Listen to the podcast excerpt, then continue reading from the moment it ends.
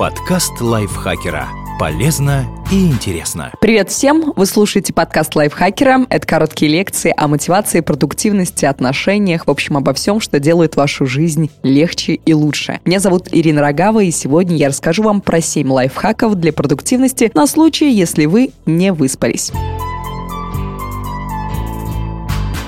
Чтобы начальник не застал вас спящим за рабочим столом, нужно воспользоваться этими советами. Займитесь спортом. После бессонной ночи очень не хочется отправляться на пробежку или в спортзал. Но именно это и нужно сделать. От физической активности увеличивается частота сердечных сокращений. После этого происходит выброс серотонина, нейромедиатора, который обеспечивает хорошее настроение. Вы почувствуете себя энергичнее и работать вам будет намного легче. Если на утреннюю тренировку нет времени, больше двигайтесь в течение всего дня. Поставьте напоминание на телефоне и через каждый час делайте по 20 прыжков или приседаний. Даже после таких коротких тренировок вы почувствуете себя бодрее. Не зацикливайтесь на недосыпе. Мысли о плохо проведенной ночи сделают вас еще более уставшим. Занимайтесь делами и не вспоминайте о том, как вы мало поспали. Иначе у вас весь день будет плохое настроение, а это дополнительно снизит продуктивность. Когда начали обсуждать свой недосып с коллегой или мысленно самим с собой, остановитесь, сделайте глубокий вдох и переключитесь на что-то требующее вашего внимания.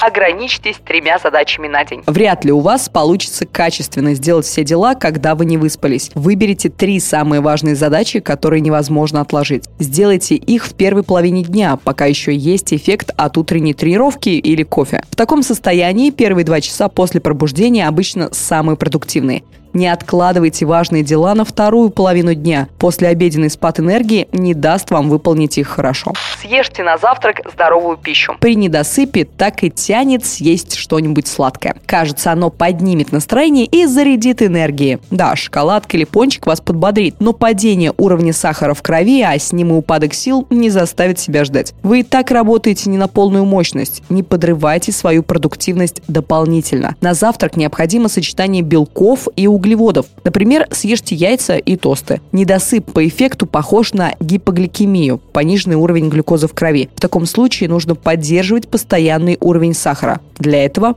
ешьте здоровую пищу. Пейте холодную воду. Воду пить вообще полезно, а холодная поможет вам взбодриться. Это небольшой шок для организма. Тренировка и холодная вода зарядят вас энергией. У вас выделятся эндорфины, и вы почувствуете себя живым. При возможности поработайте на улице. Наверняка вы слышали, что при джетлаге полезно быть на свежем воздухе. Это правило работает и при обычной усталости от недосыпа, так что чаще выходите на улицу. Под действием солнечного света в организме вырабатывается витамин D. При его недостатке могут появиться проблемы со сном, После недосыпа нужно перезапустить свои внутренние часы, и витамин D в этом поможет. Не борщите с кофеином. Не полагайтесь на кофеин как на единственный источник энергии. Если выпить слишком много кофе или чая, концентрация наоборот ухудшится. Вы будете нервным, не сможете сосредоточиться. Так что знайте меру. Надеюсь, эти лайфхаки были вам полезны. До встречи в следующем выпуске. Подкаст лайфхакера. Полезно и интересно.